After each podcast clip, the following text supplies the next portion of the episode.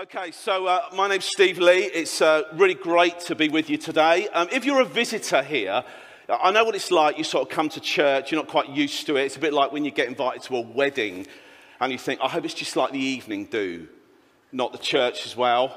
And then you sit a little bit uncomfortable. You're not quite sure what's going to happen, okay? So uh, please be relaxed. You are among friends. Oh, tripped up. It's, it's a trip hazard up here. What's going on here? Who's done the health and safety? So um, I've called this a bath, a bucket, and a bowl.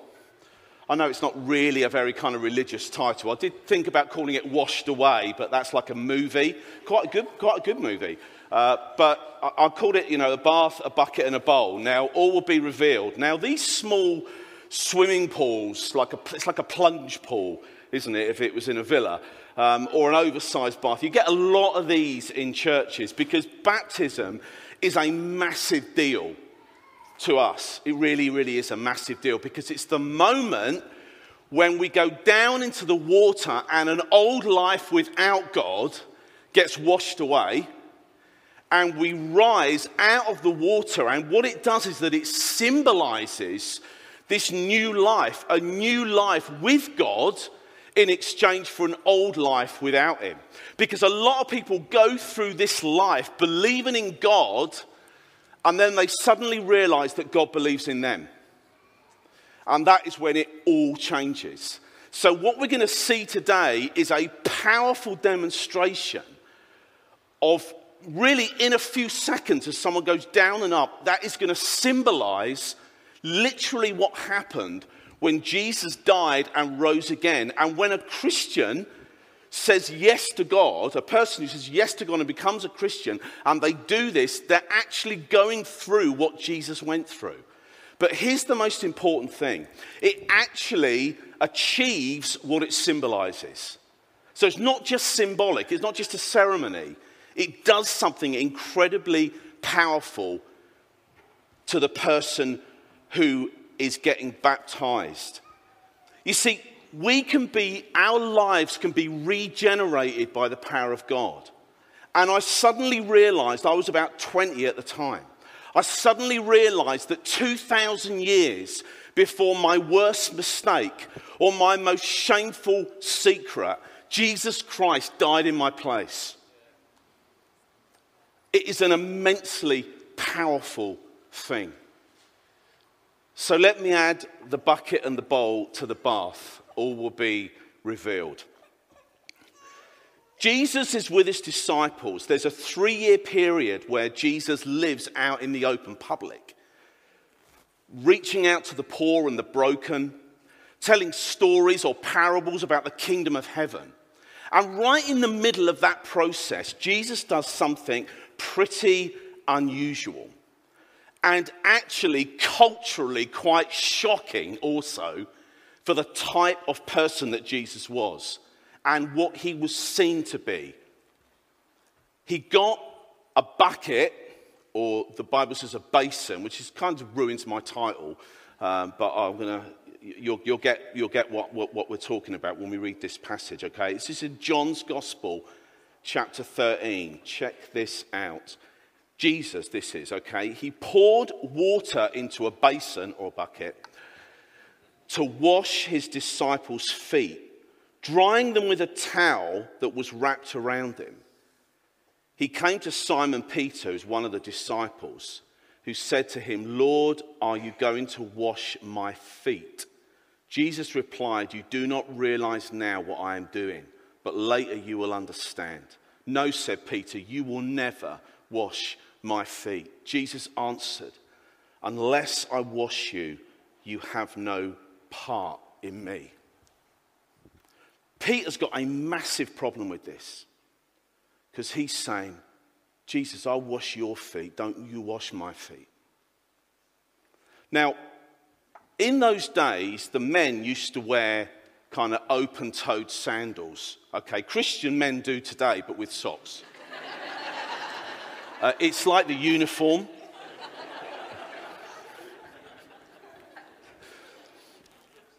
but we're talking dirty, dusty, hot, with a good sort of sprinkling of camel dung thrown in for good measure. You kind of get the message. We're talking stinky feet. And Peter can't get his head around why Jesus would want to do this.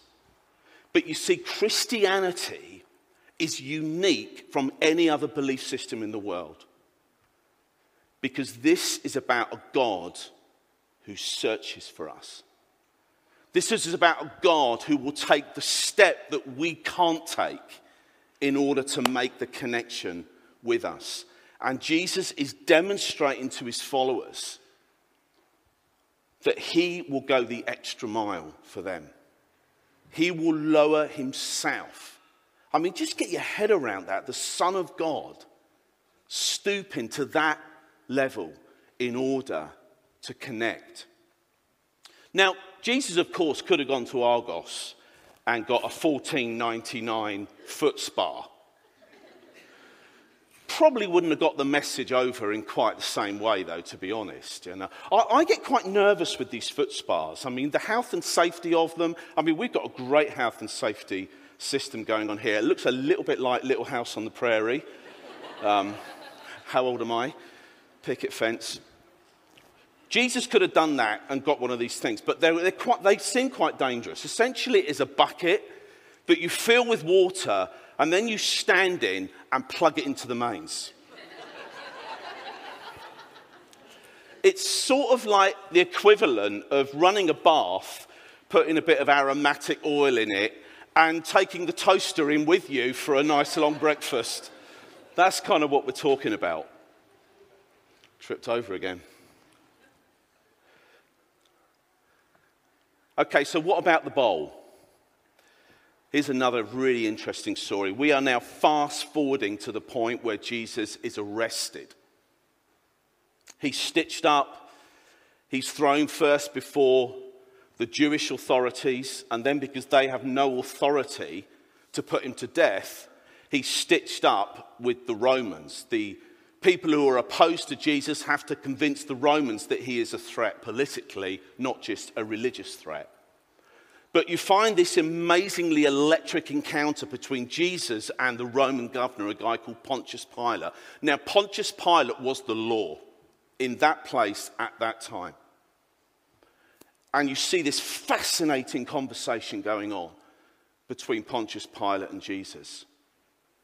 Pontius Pilate is getting seriously hot under the collar because he knows that Jesus is innocent. In fact, everybody who hadn't been poisoned with religious hatred knew that Jesus was innocent. But outside, you can hear the lynch mob who are crying out for the blood of Jesus because they want this man taken off the street because he's causing trouble. No, not really, because he is daring to tamper with their religious system. He is actually opening the door of heaven to ordinary people. And the religious people do not like that. This radicalized mob are crying out for Jesus, and Pontius Pilate has got a terrible task. This is what the Bible says. It's in Matthew's Gospel in chapter 27. When Pilate saw that he was getting nowhere, but that instead an uproar was starting, he took water and washed his hands in front of the crowd. I am innocent of this man's blood, he said. It is your responsibility. A powerful, powerful statement as Pontius Pilate tried to absolve himself of the responsibility of sending an innocent man to his death. What he didn't know, though, was this that it was all part of the divine plan of God. That Jesus Christ would live a perfect, fabulous, unblemished life and then would willingly lay it down for the sins of the world. This is the Christian gospel. This is the message. And this is what the people who are being baptized today have personally aligned themselves with. And even after all these years of proclaiming this great invitation, I'm still amazed that anybody would turn down this invitation. Why would you say no to this? Why would you say no to a father who has stopped at nothing to make a way for us to get reconnected with him? Why would anybody want to be separated from a God like that? It genuinely baffles me. After 35 years, it genuinely confuses me as to why anyone would say no. Now, I do understand that there are questions that are always there which are difficult to reconcile. I understand that. We all know that. It's hard. But I'm a Christian today because of what I do understand and what I do believe, not the things that I can't understand.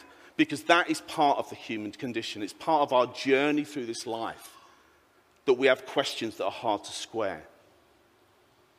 But the invitation, this great invitation from heaven, is as current today as it was when Jesus walked the streets 2,000 years ago. And maybe today you've heard that for the first time. Maybe you've heard it for the 45th time or the thousandth time, but sometimes there is a moment when it connects and it presents us with an opportunity to take a simple internal step towards God as both creator and father. Let me pray. Let's close our eyes, shall we, for a moment. If you want to take a step towards this God today, then I invite you to open up your heart and allow Him to come close to you today. Make this prayer your prayer.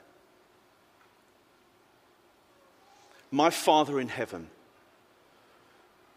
thank you that you love me and you have a plan for my life. That you sent your son Jesus to live a perfect life and to die a death in my place. So the access route back to you could be opened. I choose to take that step today. In Jesus' name. Amen.